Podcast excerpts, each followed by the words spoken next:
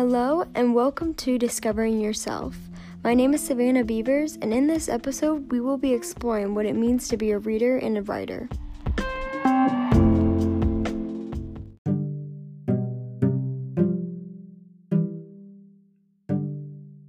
My journey first begins with my great-grandmother. She grew up with hardly anything but always saw the importance of developing good English skills.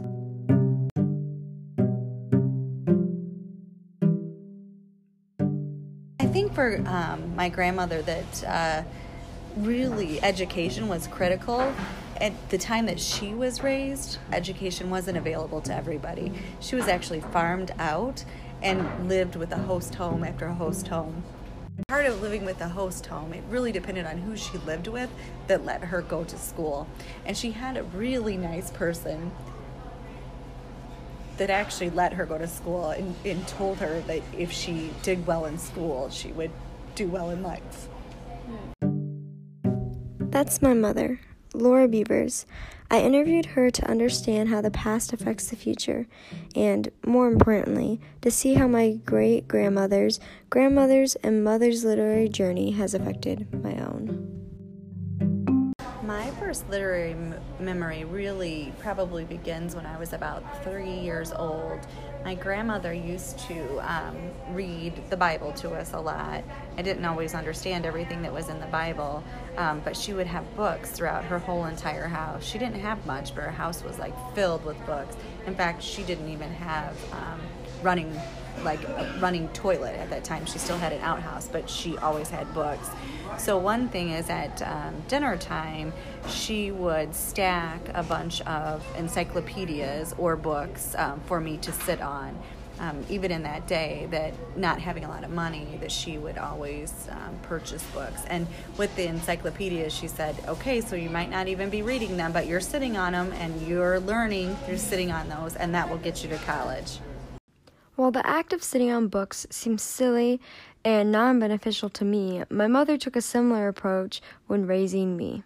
That's when they also realized how important fetal development was, and that you could actually read to your children when they were in utero, and that would help kids get one step ahead.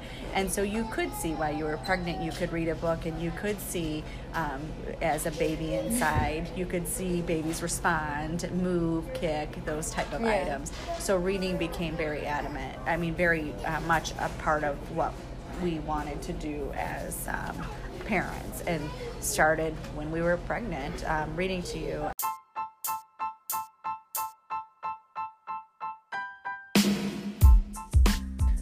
By using modern research combined with lessons learned in the past, Laura raised me to understand being a reader and a writer is more than being able to comprehend and then turn around and compose text.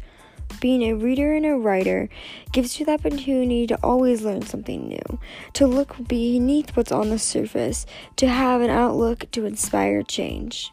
It doesn't have to be perfect, just a reflection of who you are.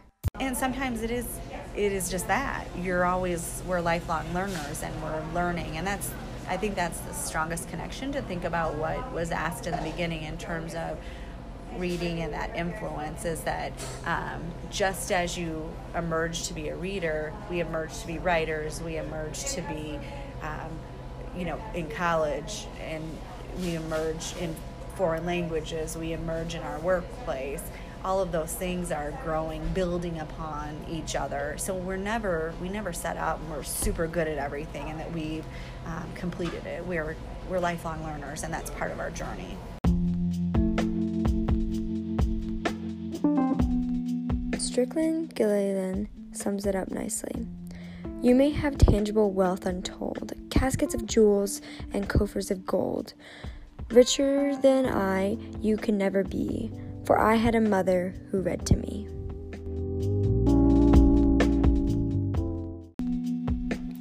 Thank you for listening to Discovering Yourself. The real purpose behind this podcast was an assignment for my English 101 class. While it wasn't initially intended for a larger audience than my classmates and my teacher, I hope you will also enjoy listening to it. All music was provided by the Anchor app, a totally free, professional creating podcast tool.